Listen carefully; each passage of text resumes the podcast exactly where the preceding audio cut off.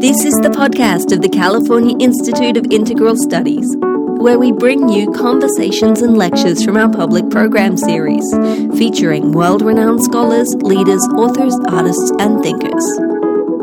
To make sure you never miss an episode of the CIIS Public Programs Podcast, find us and subscribe on iTunes or on our website at ciis.edu slash podcast.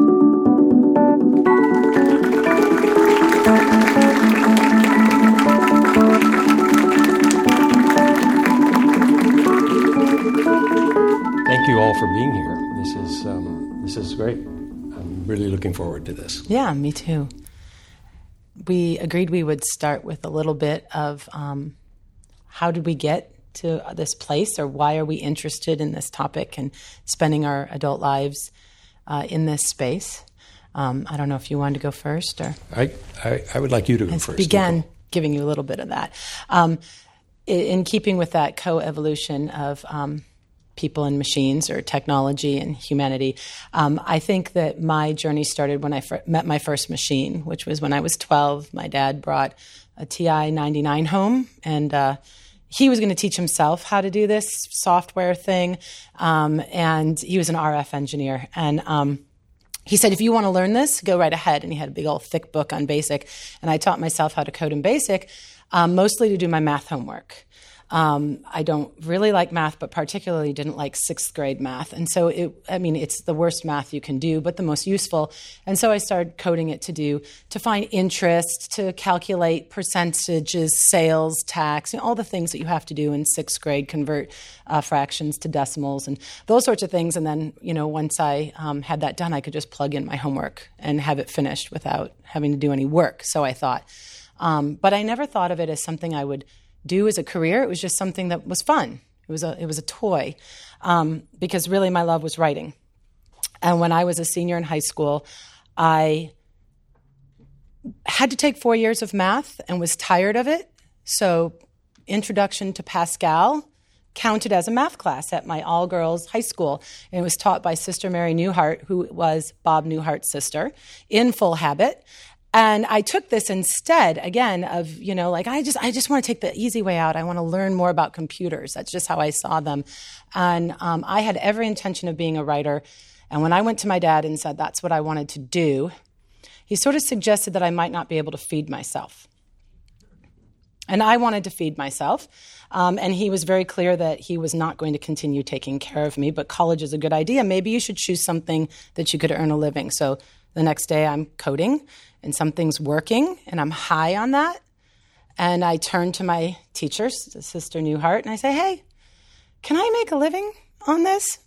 No one had told me. I was 17 and no one had told me. She's like, Yes, this is computer science. Go, go down to the office and find some colleges. And so I applied to three universities, and Purdue said yes first. And that's what I did. And I went off and and studied computer science and then worked for Motorola. Um, and after 10 years, decided to leave that in order to raise my family because I was mentioning this already that um, I didn't do having it all very well. And yet I needed something for my intellect to keep me satisfied in life, and I began to write. And then eventually that writing led to freelance writing, led to an idea in science fiction. And suddenly I'm back researching technology, you know, um, imagining what it would be like to be a machine, imagining what it would be like to be networked all the time, finding the story, writing the story, selling the story, launching my blog, and everything that came from that from from that angle um, was through my writing. Um, and my father is correct; you don't make a lot of money writing, um, and I'm actually uh, transitioning back into a uh, a development and or project management, some sort of role in tech. I haven't decided 100% yet, but um, I, I know that I want to go back. I know that I want to be a part of that, and I've been in school retraining for it. And I'm very excited about all the things that are yet to come. So it's interesting to me that your dad kind of pushed you in this technology direction. Um, I, my my dad actually was horrified that I wanted to become a computer scientist or an engineer. Um, you know, he really wanted me to be a lawyer or go to business school, and uh, he he actually it, it's sort of surprising because I, I, I was actually surrounded by computers uh, as a kid uh, um, because he I grew up in Puerto Rico and he uh, had a computer service bureau that so he had a machine room full of these UNIVACs. And when I was 14 years old I went in and you know uh, read some of the manuals and learned to write some really stupid programs in in a very strange language that uh, was you know uh, the programs were on punch cards. And, and you know the goal of the program, as near as I could tell, was to spew out as much paper as possible on the line printer. That seemed to be what, what it was all about. But so, and I wasn't really that excited by it at all. And in fact, when I uh, went to college, I put on my application that I wanted to study political science. I didn't know what that was. Uh, I, the reason I put it was that I had just read a whole bunch of books by uh, Theodore White, who wrote these wonderful um, historical chronicles of the U.S. presidential election. So he would put out a book every four years. Um, and uh, I, I, thought that was political science. I didn't realize it was actually history. Um, but it, so, you know, I got to college, I took my first political science class, and uh, I didn't like it at all. And so I kind of bounced around between majors, but I was fortunately at a place where computer science and engineering were not very serious. Um, they, so there was a lot of flexibility there. And I, I started to take some classes, and then I, and then what really turned me around was I, I got this um, part-time job, and uh, then t- turned into a summer job at the Yale New Haven Hospital uh, to write uh, code for microcontrollers. So writing, I was writing assembly code to control robots for um, in, in increasing the automation in the clinical pathology lab. So this was the lab that was handling all the analysis of blood samples and so on at uh, at the hospital, and um, that really got, sort of set me down the path. And I think since then, uh, this was 40 years ago. Okay. Um, since then, my entire career has been about um, integrating computers with our physical world. So it's, you know, I've been very much focused more on the integration with the physical world and much less on the information technology, you know, where you're just processing bits. It's really been, it's always been about the computers actually doing something, you know, making things move or, you know, pushing energy around and things like that. So doing something physical. And that's, uh, that's kind of what captivated me.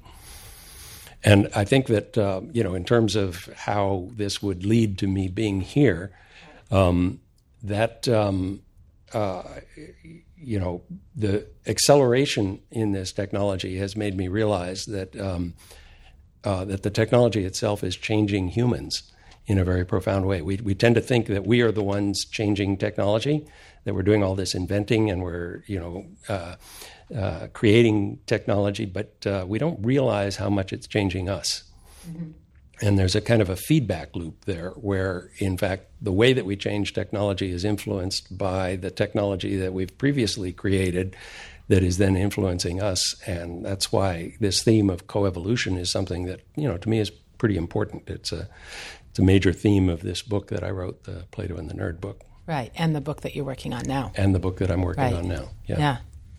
Well, I think we talked about um, setting down sort of, and we started that, these definitions of artificial intelligence or technology. And then uh, I really think um, it would be good to also lay down that concept of the LDBs that you're writing about so that we can take it from there with the audience in terms of these terms as we have our discussion.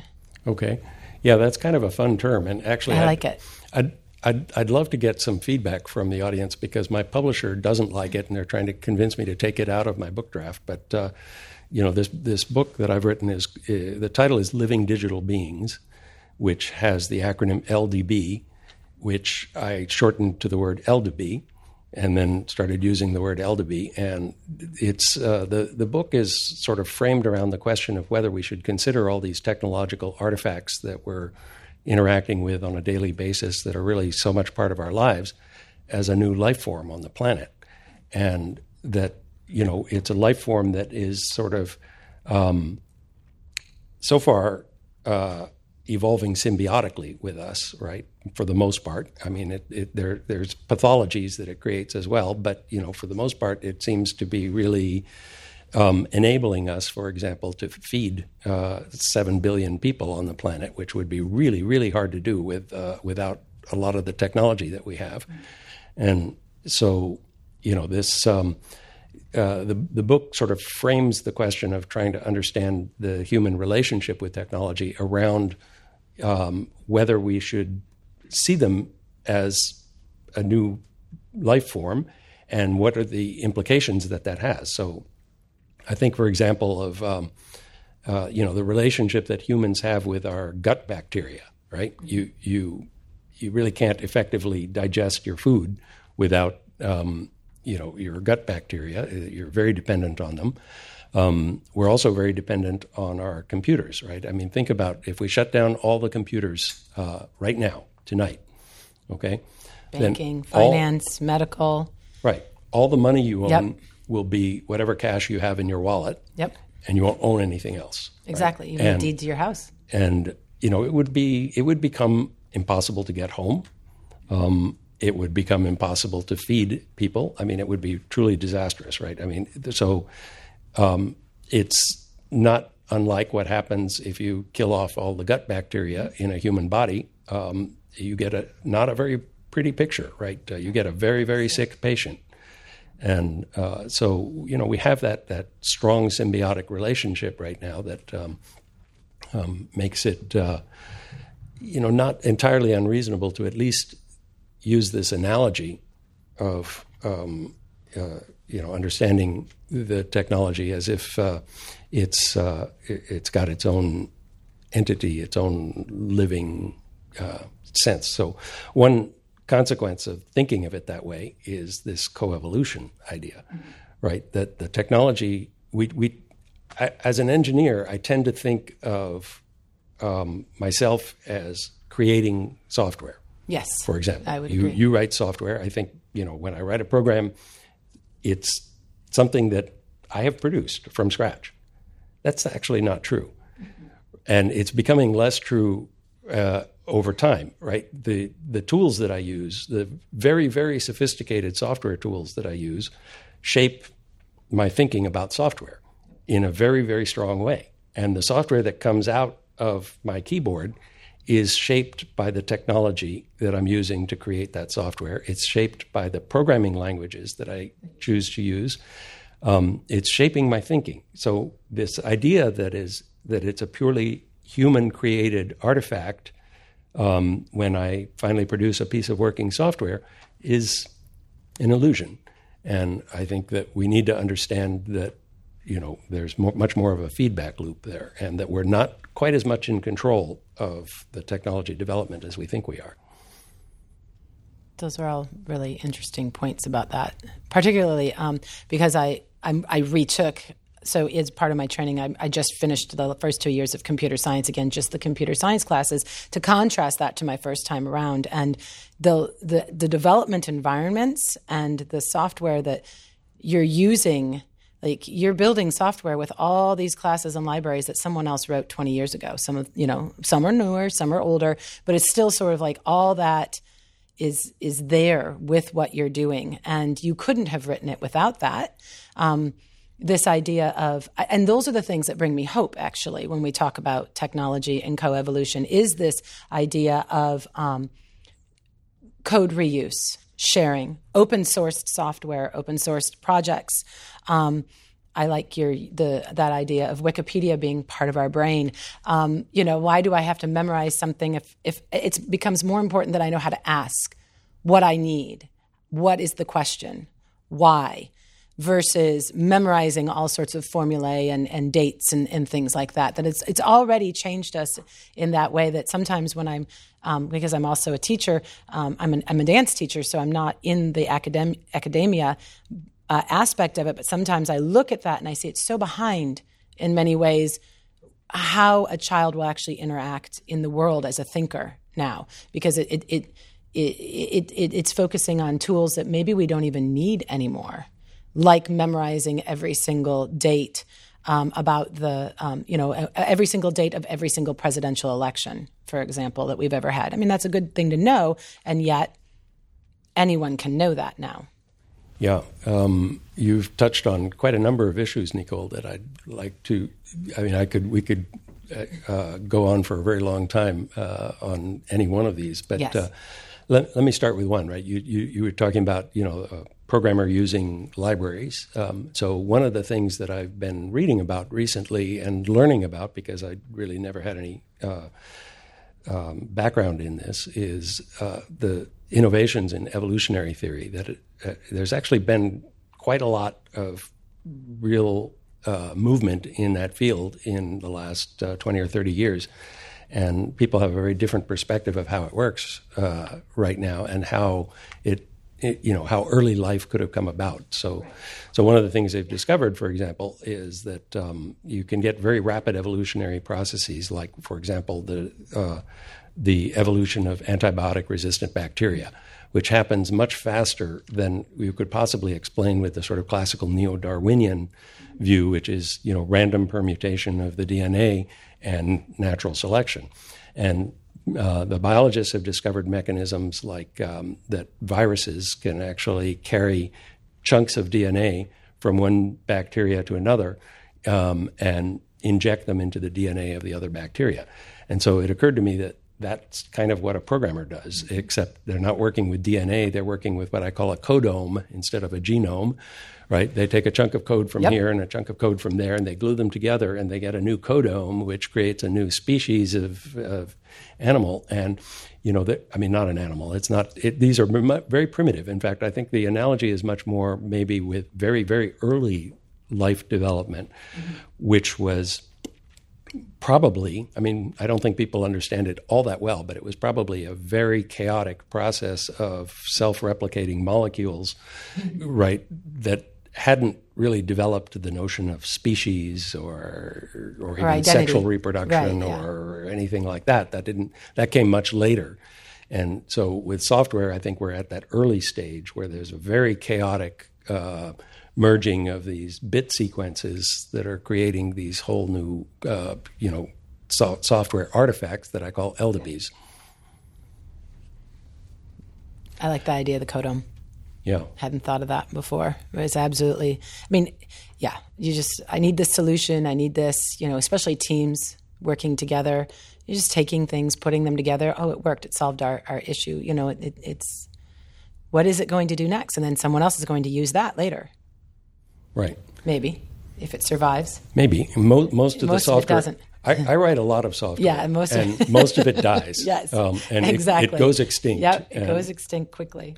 Um, so, I mean, there there is. I, I think that's a, also a natural part of any you know in any evolutionary system that's evolving rapidly. You have a lot of extinction, a lot of you know death, and you know we're certainly seeing that with software. The and you know I think when when we think of things like, um, you know, you look at the successful software products like, uh, or companies like, uh, you know, um, Snapchat, for example, mm-hmm.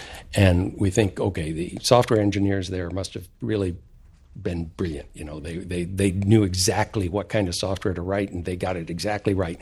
But we forget the fact that there were thousands of other pieces of software that were trying to do rather similar things, right? And um, most of those just died off.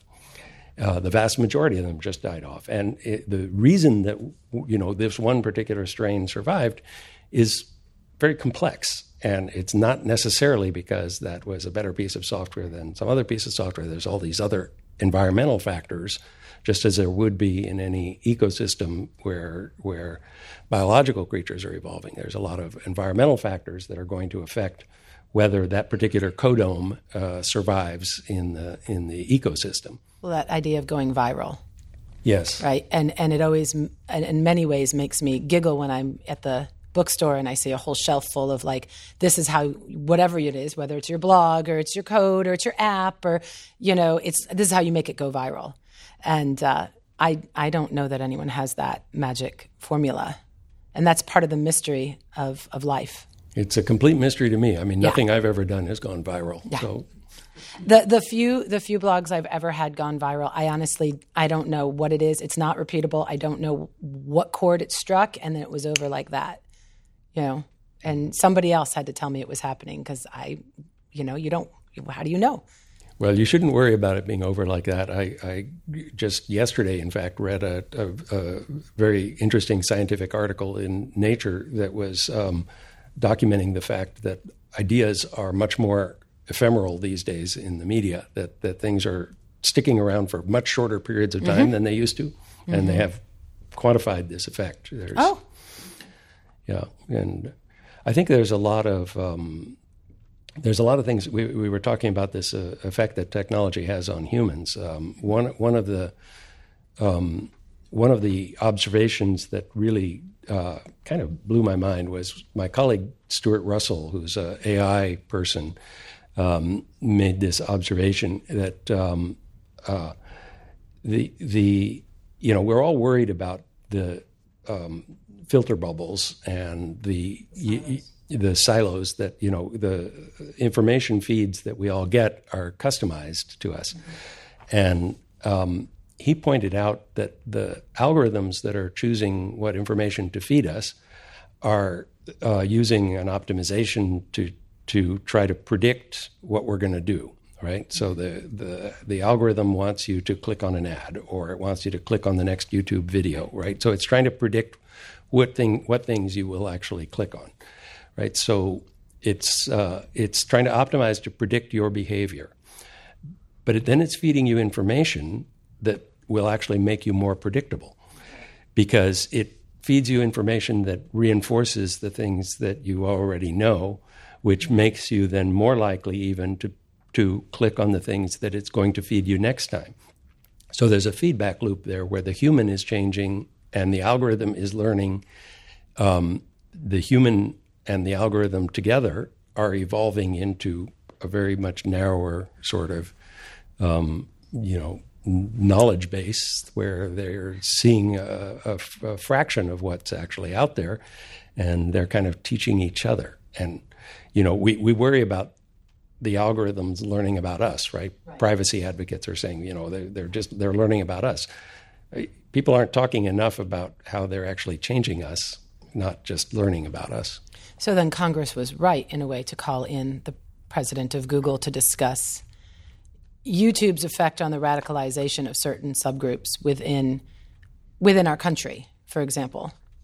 I yes, I think that um, uh, I'm glad that there's some attention being they're paid asking the to questions, this, that right, they're asking yeah. the questions. I, I even I if worry, they don't understand the answers. Right. I, I worry a little bit about whether anyone actually understands this, and I think you know there's kind of a natural tendency when you whenever you see something happen that you think is unfortunate, you you you look for people to vilify. Right. To blame. It was that. And yeah. you know it's. Uh, there's a natural tendency to vilify the, the, the technology creators, right? Mm-hmm. But if you take this coevolutionary view, um, they may very likely they're caught as much by surprise mm-hmm. by these outcomes as anybody, right? There's um, they have less control over it than even they think, mm-hmm. right? And we do. I mean, the fact that there are these inquiries being done in Congress and so on gives us gives me some hope that we can nudge the process, right? And you can do that through public policy. You can you can right. nudge processes, right? But you it's an illusion that you can control them. So you can't just say, well, all right, if all the technology developers just respected privacy, we wouldn't have a problem. Uh, that's very naive. Right. Yeah, I can see that. So I, I um, actually this on this question of the filter bubbles. You know, one observation is that it used to be um, not so long ago that disseminating information was relatively expensive, mm. right? You you needed to print newspapers and have them delivered. You needed to uh, uh, broadcast uh, megawatts of of television, uh, radio signals, um, and you know we used to have relatively few sources of information, and the information tended to be broadcast across a whole population, right? Mm-hmm. So, um, as a consequence, the population would have some commonality in the information that right. they're getting fed because it was right? the same on every channel. It was the same in that every, area, yeah. right? And the, the issue now is you know, for, first of all, there's vastly more information flowing around. This information flux around all of us is much more than any human can absorb. Um, and it's the information flows are being customized to each human. So you could have, you know, two humans sitting right next to one another, totally different. That have no shared truths because they're getting completely disjoint sources of information. And this is not even a fake news problem. This this is even if even if everything on the internet were true, you know, that's a real stretch. But yes. if everything on the internet were true, we would still have a problem, right? Because you would end up with these islands of disjoint truths where where people don't actually they're not seeing the same things. Right. Um, and I think that this can help explain um, what I see as a trend of increasing polarization among people, uh, which I think is a very worrisome trend. I mean, how do you run a democracy if people don't share some common truths? Right. That that's a huge question. Know, so I mean, I think that um, this isn't just this isn't just a technology question, right? This is no. a, this is a societal question, and I think that um, pinning the the blame for this on the technology isn't right because the increased information flow has a lot of very positive effects, right? We saw the, the Arab Spring, for example, was you know I think triggered by an increase in in free freer information flow, um, but it then sort of became the Arab Winter because uh, of you know it didn't. There's problems, and I think the problems are partly due to the limitations of the humans in this system, yes. the fact that we can't we, we don't have the capacity to absorb all that information that we now have access to. Well, it's interesting because um, sometimes I I think the reason that, for example, Hollywood just keeps doing, and this is in honor of the Avengers movie that's coming out tonight or tomorrow night or whatever, the kids at school are talking about it. But it's always a, you know, we're going to rehash stories that a large portion of the population knows, and we're going to stay in this franchise. And part of that I, I wonder if it's because of the fact that we now can stream Netflix. I mean, the number of series, you know, everyone's like, are you watching this series? Are you watching that series? I would never get anything done if I stayed up to date with the most, you know, the latest Netflix or HBO series that's, that's popular. And so that when you are overwhelmed with information, you kind of shut down and go down to what you know. I know Superman, I'm going to watch Superman. Or I, I know this type, this genre of story. Just give me this genre because I can't – fathom there are billions of books now that you could get online that you know are, how do you know which one to pick? How do you know which one's going to bubble up? Just your news feed i guess you know because you were searching for something and that author was related to it and suddenly you get it in your news feed. You know it's it's um you rely on that algorithm or you rely on what i know which doesn't neither of those things are moving you into other people's space and, and viewpoints in the world. Yeah on the other hand i wouldn't trade this information availability for anything. I I mean, I'm having the best time in my life. I mean, these these books that I'm writing, for example, I I could not have written books like yeah. this uh, even ten years ago. Uh, I make very heavy use of Wikipedia, which I think is a mo- really amazing cultural. I was phenomenon. glad to hear you say that because you know at school kids are told they can't use that as a resource, and I think it's fabulous.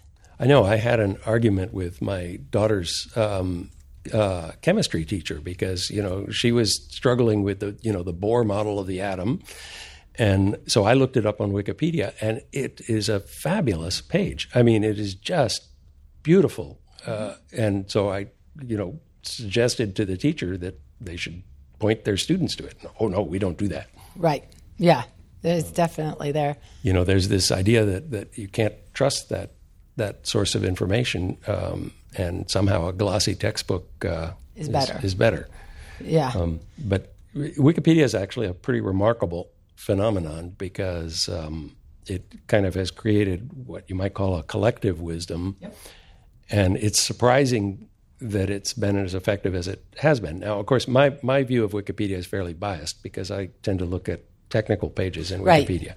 and there's there's many pages in Wikipedia that are actually battlegrounds among ideologues, and they do switch from you know reasonable perspectives from one person's point of view to completely unreasonable ones in just a few days and things like that. But I, I just avoid those pages and I, I stick to the ones that are that are more technical in content, and those are fabulous. Well, and all of the links at the bottom. And the links know, at the bottom. The, sources, and it's like that is a whole now world that I wouldn't have found. You were talking about research, and um, my latest trilogy that I sold was uh, about in ancient Egypt. And I found videos that allowed me to walk through virtually reconstructed temples like the the temples in Karnak and Luxor. And it, you know to envision yourself in that space. And even you know 10 years ago th- that would not have been there. And this is just there. Somebody put this out on YouTube and I you know spent days walking you know wa- you know you, they walk through what does it look like now and then everything grows up around it you know, digitally, and suddenly you're there, and there's the gold etchings on the walls, and the jewels, and the in the temple, and the fires in the corner, and people walking through, and you know, is it 100% accurate? No, no one, you know, we don't know 100% of anything, but it was not possible 10 years ago for me to be thrown into a world like that that has long been gone. Um, to get an architectural, spatial view of what would it be like to be a person in this place. Yeah. I think that that um, affects us, right? Yeah. As I'm sure it, it, as did. you as you said, it affects you as an author, Mm-hmm. and um, I think I certainly am affected by the technology both as a coder. I mean, I write a lot of software. I spent the morning this this morning writing software, and I was having well, really enjoying it. Using very fancy tools that were shaping my thinking uh, about the software I was creating but I also spend a lot of time, you know, writing about trying to struggle through and reason through our relationship with technology. Um, and I find that the technology helps me do that. the technology itself helps you come to agreement within yourself about your relationship that you have with the technology. Exactly. That's very interesting. I haven't. That's almost like a recursive. It's it's all about feedback loops. It's all about feedback loops. Yep. So lots of people, I mean, I know I'm one of these people that would like to think that I'm not, that I'm above or that I know things, you know, like that can keep me me. But is there really what is that human without technology? And I think um, you know, and again, you mentioned earlier about the AI, the difference between AI and technology in general, too. And I think we should probably take that moment because I think there's different fears. Like part of our, my fear about my extension, technology is an extension of me, and mm-hmm. vice versa, is this idea that it could then control me. Hmm. And that's where then those ideas of AI come in and, you know, taking over the world and you know that and it can go all the way off into very a lot of doomsday scenarios. And what is that you know difference between like everyday technology? We use it all the time. We don't seem to mind until they say the word ai and then it's a problem. And now we're upset. And what is it? And how can we stop it? Yeah, I think that's a that that's a big one. I, I am so I've been actually reading a lot. Uh, you know, when you, you let's start with the part where you talk about what makes you you or me me. Um, I've been reading a lot of psychology recently, which is uh, also kind of new to me. I never. I I mean, I took an introductory psychology class in college, but I never really studied it at any depth. But I read Esther Thelen, who's um, was one of the pioneers. She's unfortunately no longer with us, but she was one of the pioneers of this uh, of this principle of embodied cognition. And you know, she says uh, essentially that that the human mind doesn't exist independently of the body. That you know, I think a lot of us tend to think of the human mind as kind of software running in the brain, looking out on the world, reacting to the sensors in our on our body, and you know, making our actuators, uh, you know, our hands, Right. hands and and feet and mouths and so on do do stuff. And uh, her thesis was, um, no, that's not at all what it is. The, that the human mind actually is the interaction between the brain and its environment. Um, so it's not that the that the mind is is interacting with the environment. The mind is the interaction itself. Um, so Andy Clark at uh, Edinburgh has also written several books on this, and they're really they're really very thought provoking books because they change the way that you think of what what the mind is, and they also make you realize that this um, sort of classical view of AI is actually probably naive. If if there's something to this embodied cognition idea, then the mind is not just software running on some piece of hardware interacting with its environment. It's that the interaction itself is actually the the mind. Uh, so that's that's one aspect. But the, the other thing is that I I I prefer to think broad, more broadly about technology and our relationship with it, rather than zeroing in on what people call AI. Mm-hmm. Because I think once you use the term artificial intelligence, you've you've almost gone a little bit too anthropomorphic for my taste. Because you know the only form of intelligence that we really know about is human intelligence, and so what we tend to mean by AI is anytime that technology is doing something that looks like what a human mind would do, then we call that AI. But there's other potentially very intelligent things that machines do that we don't call AI because they're not things that uh, uh, a human can do. Right? I mean, one one example is um, you know the the search algorithms that are customizing the information for you, um, they're actually doing things that no human can do. Right? They're sorting through vastly more information and constructing these statistical models that um, no human could do this. Right? So they're actually doing something that isn't human-like, really, in any respect. And yet, it's intelligent. And yet, it's intelligent mm-hmm. by some meaning of intelligence. Right. right? Um, I think that you know the recent successes with deep learning um, have partly fueled uh, this hype about AI because they've shown that it, that we can make machines that mimic human perception. Mm. But it's the perception, it's the, the vision system, the auditory system, right? That's what it's mimicking. Um, it's not the the thinking. It's not the the thing that makes you you. Right. Um, it's the perception part of it, which is a very important part of it. But it's actually, you know, from the perspective of of our relationship with technology, it's actually a very useful development because we need to interact with the machines on our terms. Mm-hmm. And so if we can speak to them and they can see what's happening in our environment in a way that is at least analogous to the way we see it, right? They they will if the machines can tell that that's a cat running across, right? Then they the machines can do stuff for us that they wouldn't be able to do if they couldn't tell that that was a cat running across. And so this ability that the machines have to, you know, have this human-like perception can make them more useful for us because it can uh, give us better mechanisms for interacting with the machines like the early Roombas didn't know what cats were, and they would get stuck in corners because a cat would throw them off. Hmm. They just they, they just in the early trials that was the number one problem was dealing with the moving object. Really? Which was almost was, always the cat. It was the cat. Yeah, okay, I didn't cat. know that. so having to fix that engineering problem was very important for that that product to be able to do what it's supposed to do. Yeah, yeah. Um, I, I I had I had given you one of the the articles that I had written about this or stories or whatever they like to call them on Medium. But um, I like to use the analogy um, of that I or what am I in with the the human development that we see in children, um, and this fact that I, I think we would always agree we would all agree that a baby is there's intelligence there, but it's all it's all reflexive intelligence.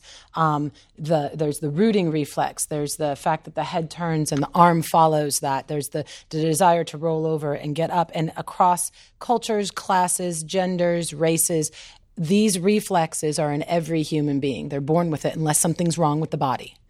And they will learn to walk. And then if they are around someone who can speak, they will learn to talk. They will they will they will mimic. They will go back and forth. And this is a much more advanced learning but is it still really the I or the that that that self? What is that? It's this mimicry back and forth until one day um, and the example that i always like to give is um, you'll see children when they begin to to talk like can i help you? Baby do it. There's like this general term or we do it. Often it will be like mm. we do it. And who's this we? You know there there's a we still there. There's a you know this sort of are you separate from me? I have no idea. Um, and then it will turn to sort of this baby do it and so now they know they're not you, but they don't they don't really know what they are. They know they're a baby. And then one day this child will look at you and say, "I do this. I will do this." And everything changes after that. The mimicry changes. Suddenly there are ideas that you didn't say, but they coming out of there, there there's sometimes there's jokes. Sometimes there's questions. Why? Why? Why? Why? The, the the self, the person that they are, is now present or part of it. It's very young, but it's not what it was per, at all as an infant. And it wasn't even was as, as it, when it was that early mimicry of dialogue. Something absolutely changes, and conversation comes. And many people um, in various child development books would state that that's when thinking begins. That there's like walking, speaking, thinking, and that speaking is not thinking. That there is a difference between the human being before that moment and after. And that moment of the I or whatever I do this how does that ever happen? Yeah, so uh, this this formation of self is yes. a, is a fascinating problem, I, and I, I don't think I don't think it's really very well understood. But I actually I've, I've been reading quite a bit about it, and there's some insights that um, that I was pretty surprised by. Um, and maybe I, would like to share one of them. Right, uh, so. Um, uh, there's a concept in in uh, in uh, psychology of uh, what they call an efference copy, which is when you when your brain tells your body to do something, okay, it issues a signal to the ner- to the nerves that control the muscles, um, but it also feeds back that signal into other parts of your brain that tell your perception system what to expect to hear or see. So when my brain issues the the motor signals to my mouth and my throat and my chest to make these sounds, it feeds back those motor signals into the auditory system in my brain to tell it what it should expect to hear. And if what it if what it hears is a little different, it corrects, right? So there's a feedback loop. So people who are hard of hearing, for example, sometimes have a lot of difficulty articulating words because they lose that feedback loop. So it turns out that feedback loop is a very, very primitive biological feature of even the most simple animal. So if you're if you have a worm that has maybe a nervous system of a few hundred neurons, okay, the worm can tell the difference between uh, an external action causing the ground to move from under it versus the ground moving under it because it is moving. Okay. And it reacts differently to those two stimuluses. The, the sensory system is, is getting the same stimulus. The ground is moving, right? But if the worm is the one that's causing that stimulus, it doesn't react in the same way as if something external is causing that stimulus. So the hypothesis uh, among the psychologists is that that basic mechanism is what underlies this formation of the sense of self, because it gives the nervous system a way to tell the difference between self and not self. So the fact that you know this arm is mine and not someone in the audience about to throw something at me um, is because of that efference copy. So I don't duck um, when I, out of the corner of my eye, I see an arm fling up, right? And so there have been a lot of beautiful psychological studies that really look at this this feedback effect, and you know the hypothesis is that that's central to the development of the sense of self. And there's also people who have been doing studying this problem from the opposite side, from the technology side, instead of from the biological side. So there's a this beautiful project by um, Josh Bongard, who's a professor at uh, the University of Vermont, and he he and some colleagues uh, developed some robots that had uh, arms.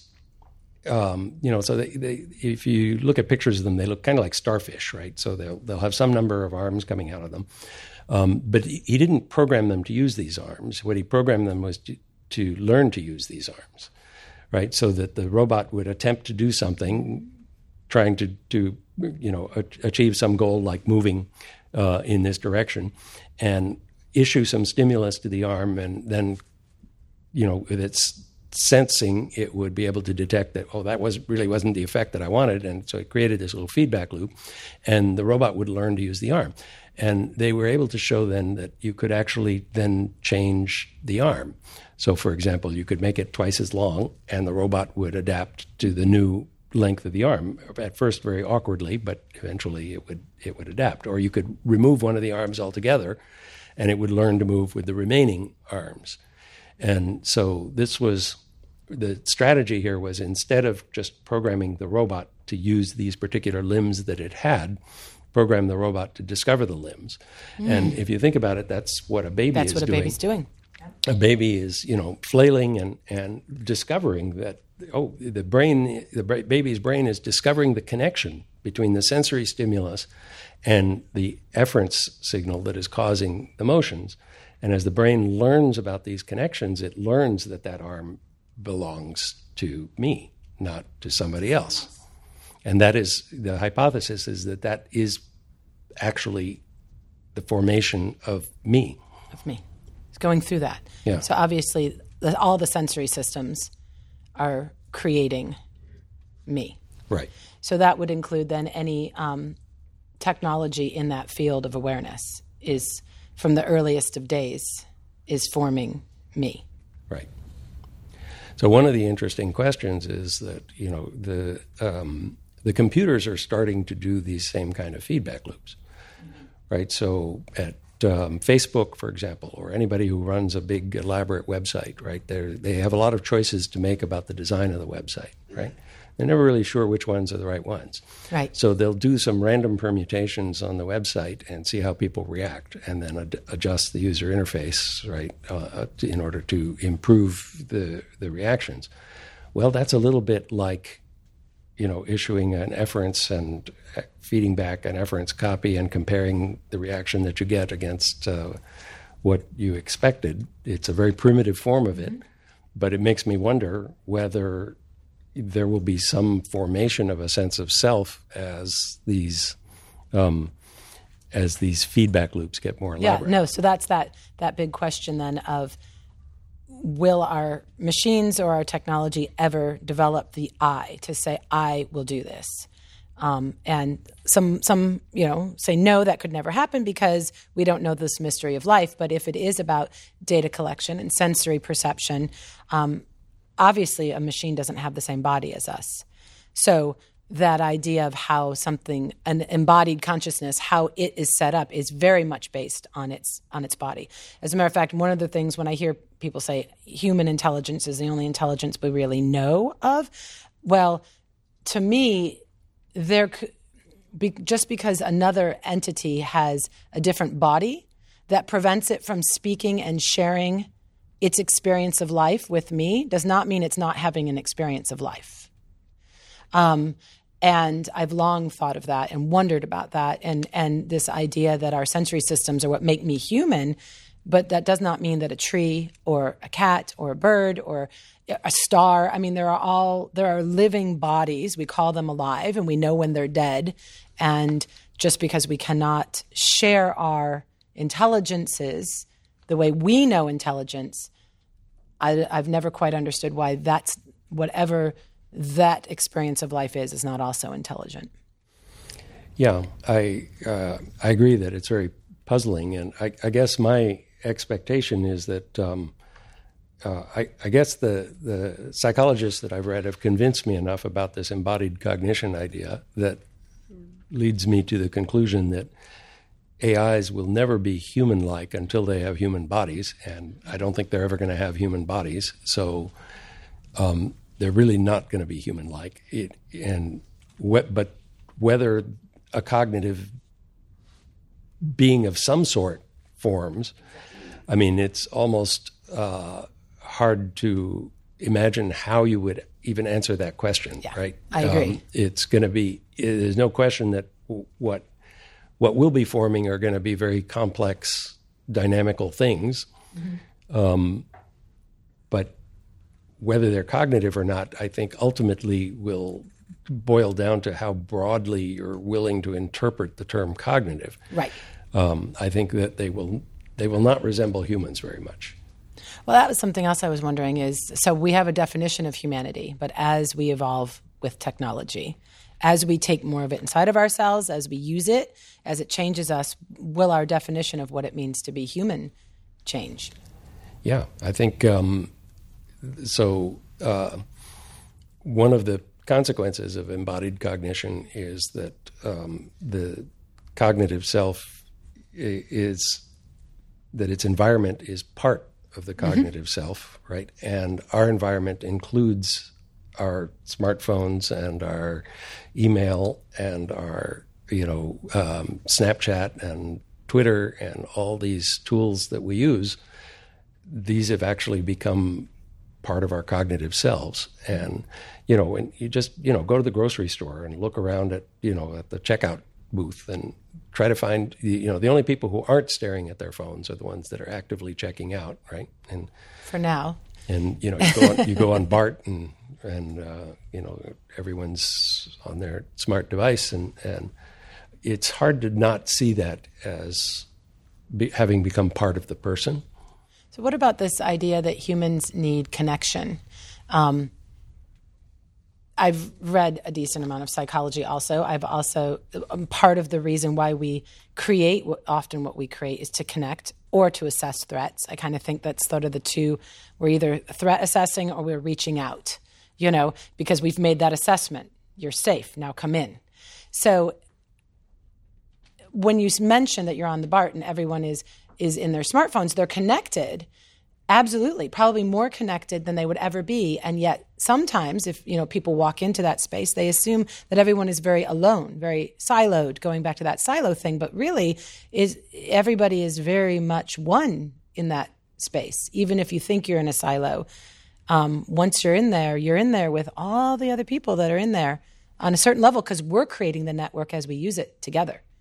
Absolutely. I yeah. mean, I think I think the, the, the network is is very much a, a, medium of social interaction. Absolutely. And it's a very different medium of social interaction. And so, if you're you know a luddite, uh, you might be um, you, wishing things were the old way, where mm-hmm. you know everyone in a room would just talk to each other. Uh, but to say that somehow it's worse to have everyone in the room actually connected all over the to things all over the planet. Why is that worse? Uh, it's not. I, I, I, don't think you can put an automatic value judgment on on that being worse. Uh, it's different. It's different. It's different than what we're used to. Yeah. In a civilization. Yeah.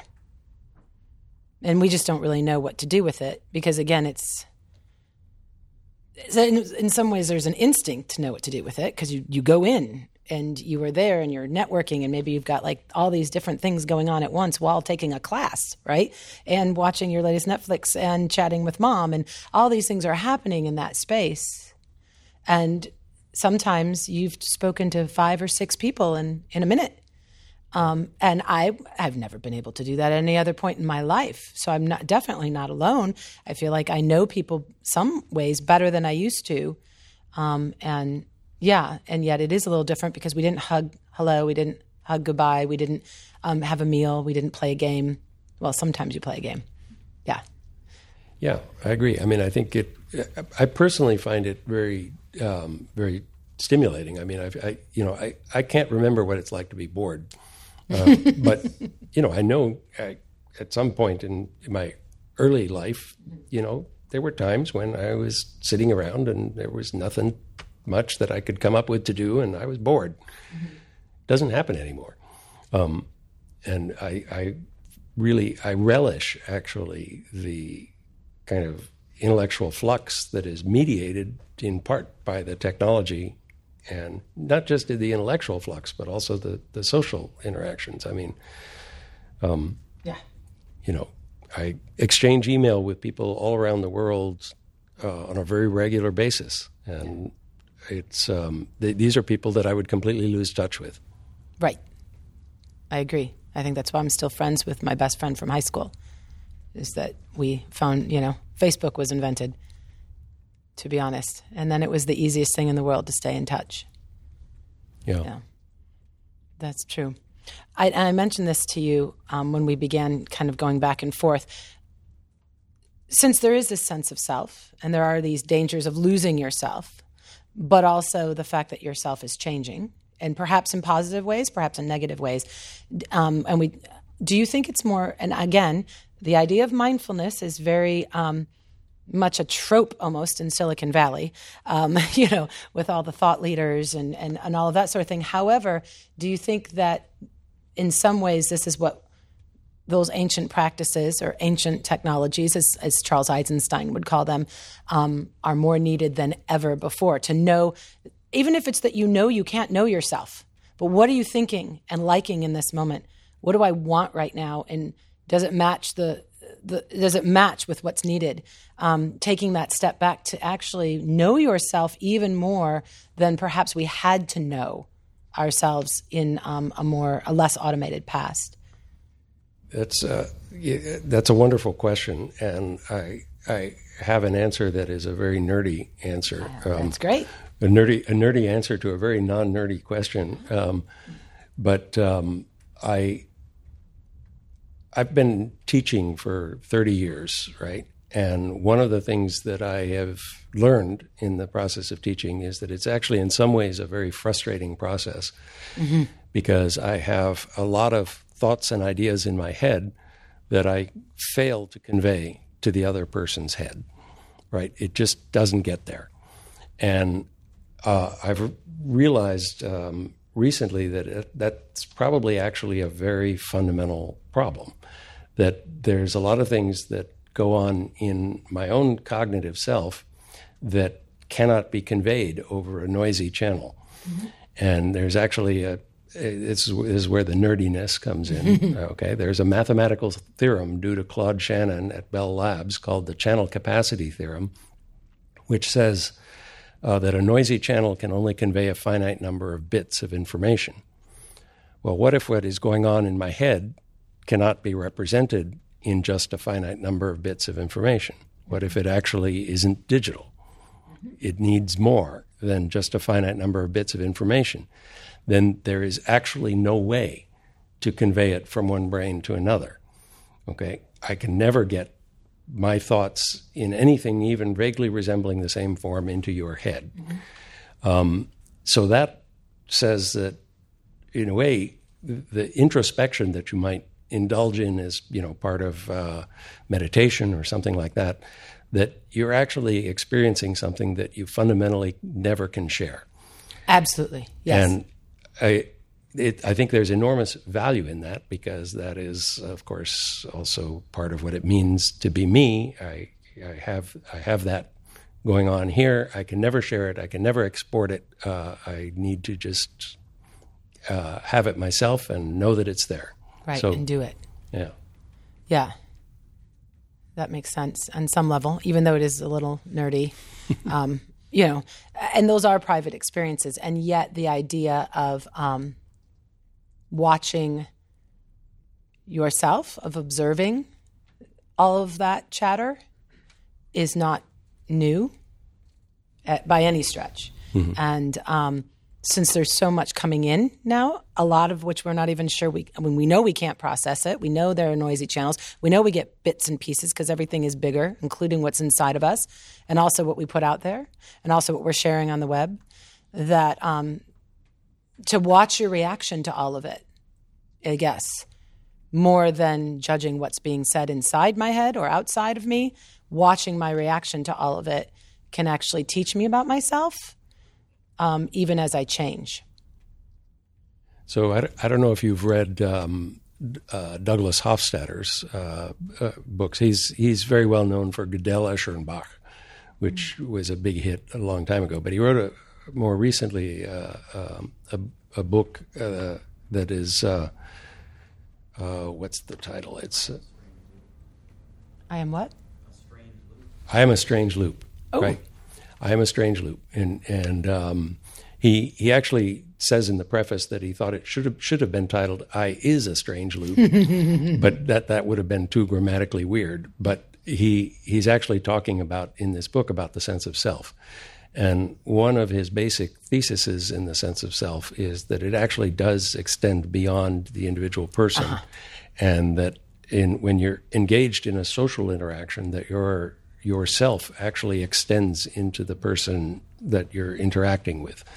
And uh, I think that it, it's a very thought-provoking book. And he, he, you know, he's a he's a technologist and a you know a neuroscientist and a philosopher all at once. And so it's a very thoughtful treatment of the subject, not um, you know very very thought-provoking. So I I definitely recommend it. It's a It'll it'll get you thinking about this sense of self. Right. That sounds like yet another book I'll put on my my my bedside there. It's starting to pile up pretty high.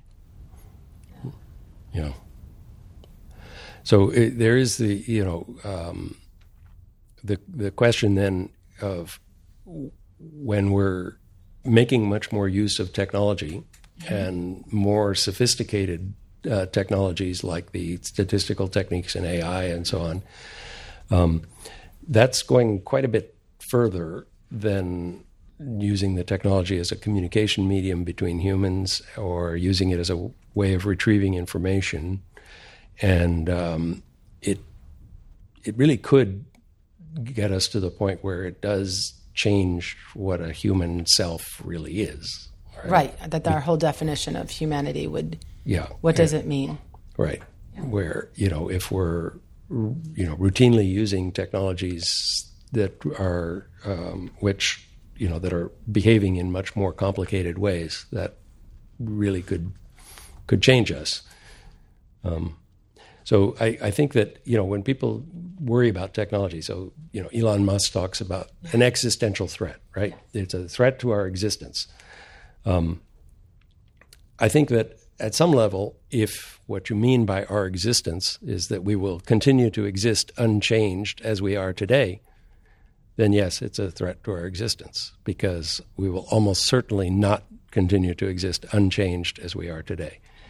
But whether we will cease to exist as biological creatures, that's, I think, very far fetched. I mean, or at least it's not going to be AI that's going to cause that. Maybe there'll be something else. But uh, right, some sort of more environmental disaster right. than it would be from our technology. But I would agree with you that there is a whole a, new way of humanity and a new way of being, and it's already happening. We just don't think about it that much and just sort of float along with it. But yeah, yeah. But um, I think I think that the technology has a lot of potential to help us. To, yes. You know, I mean, I think uh, you know, with climate change is much better understood than it might have been had we been in kind of the same, um, you know, kind of economy that we're in today without a lot of the technology. I mean, the, the sensing that we're able to do, the modeling that we're able to do of the climate using computers helps us to understand what's going on. And so it's evidently the technology can has it has the potential to help us solve other existential threats. I would like to just end with that that I've always seen it as a partnership. I know there's a co-evolution, but you know my very first moments with a computer was making it do my math homework. So there's I, I would agree that we're already in partnership, whether it's in doctors' offices, whether it's with climate change, whether they're advising um, and that that's not a bad thing, and that focusing there would be a great step for um, uh, our efforts in putting in putting our money in our in our in our mind power. So.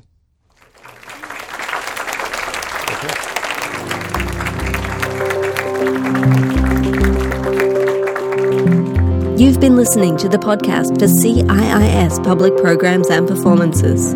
Audio production was supervised by Lyle Barrere at Desired Effect. If you liked what you heard, you can subscribe on iTunes or visit our website, ciis.edu slash podcast.